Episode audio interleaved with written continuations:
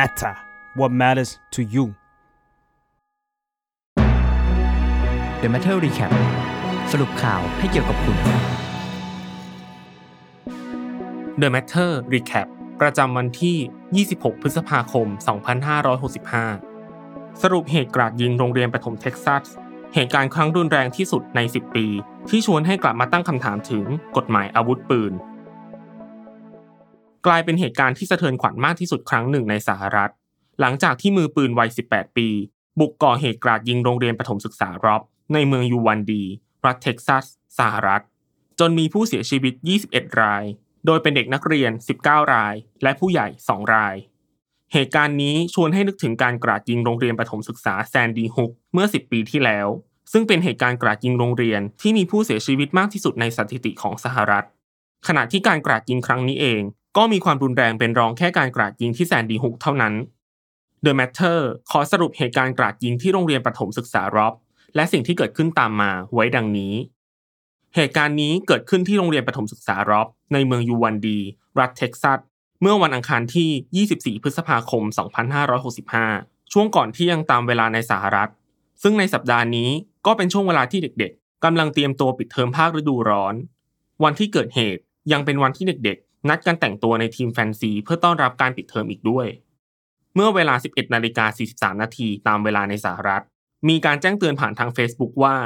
โปรดทราบว่าเวลานี้โรงเรียนประถมร็อบกำลังอยู่ในสถานะล็อกดาวน์เนื่องจากมีเหตุยิงกันในพื้นที่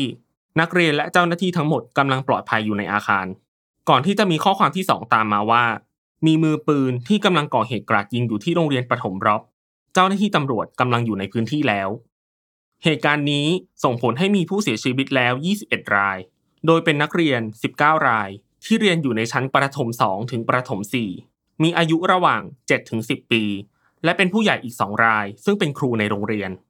ขณะที่ผู้บาดเจ็บถูกนำตัวไปรักษาอยู่ที่โรงพยาบาลยูวันดีเมโมเรียลสำหรับโรงเรียนประถมร็อบตั้งอยู่ใกล้เคียงกับใจกลางเมืองยูวันดีมีนักเรียนมากกว่า500คนส่วนใหญ่มีอายุ 7-10 ปีและด้วยความที่เมืองอยู่ไม่ไกลจากชายแดนเม็กซิโกเพียงแค่ประมาณ100กิโลเมตรทำให้เด็กนักเรียนถึง 90% มีเชื้อสายฮิสแปนิกส่วนที่เหลือเป็นนักเรียนผิวขาว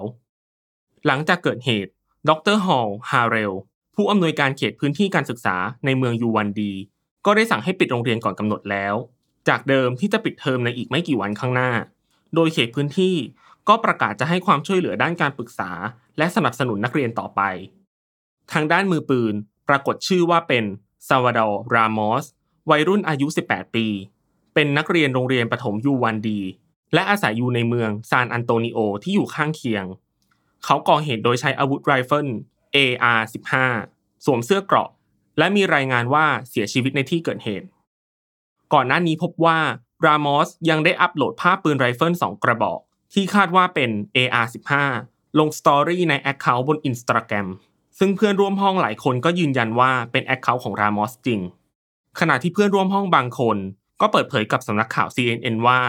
รามอสส่งปืนมาให้เขาดูด้วยและยังบอกอีกว่ารามอสมักจะถูกเพื่อนๆเหยียดหยามเรื่องเสื้อผ้ากับสถานะทางการเงินของครอบครัวจนถึงช่วงหลังๆก็ไม่ค่อยเห็นรามอสในห้องเรียนและไม่ค่อยได้ติดต่อกันอีกก่อนเกิดเหตุมีรายงานอีกว่ารามอสยิงหญิงวัย66ปีเสียชีวิตในอพาร์ตเมนต์ที่เมืองยูวันดีก่อนที่จะถูกส่งตัวไปโรงพยาบาลแห่งหนึ่งในเมืองซานอันโตนิโอเจ้าหน้าที่ยืนยันในภายหลังว่าเป็นยายของรามอสเองต่อมาภายหลังโจไบเดนประธานาธิบดีสหรัฐได้แถลงกับประชาชนถึงเหตุการณ์ที่เกิดขึ้นพร้อมกับเรียกร้องให้ผลักดันเรื่องการแก้ไขกฎหมายอาวุธปืนที่เป็นปัญหามานานในสหรัฐไบเดนซึ่งเคยสูญเสียลูกสาววัย1ขวบและภรรยาคนแรกจากอุบัติเหตุรถยนต์บอกว่าการสูญเสียลูกเหมือนกับชิ้นส่วนของจิตวิญญาณของคุณถูกพรากเอาไปเขาถามต่อมา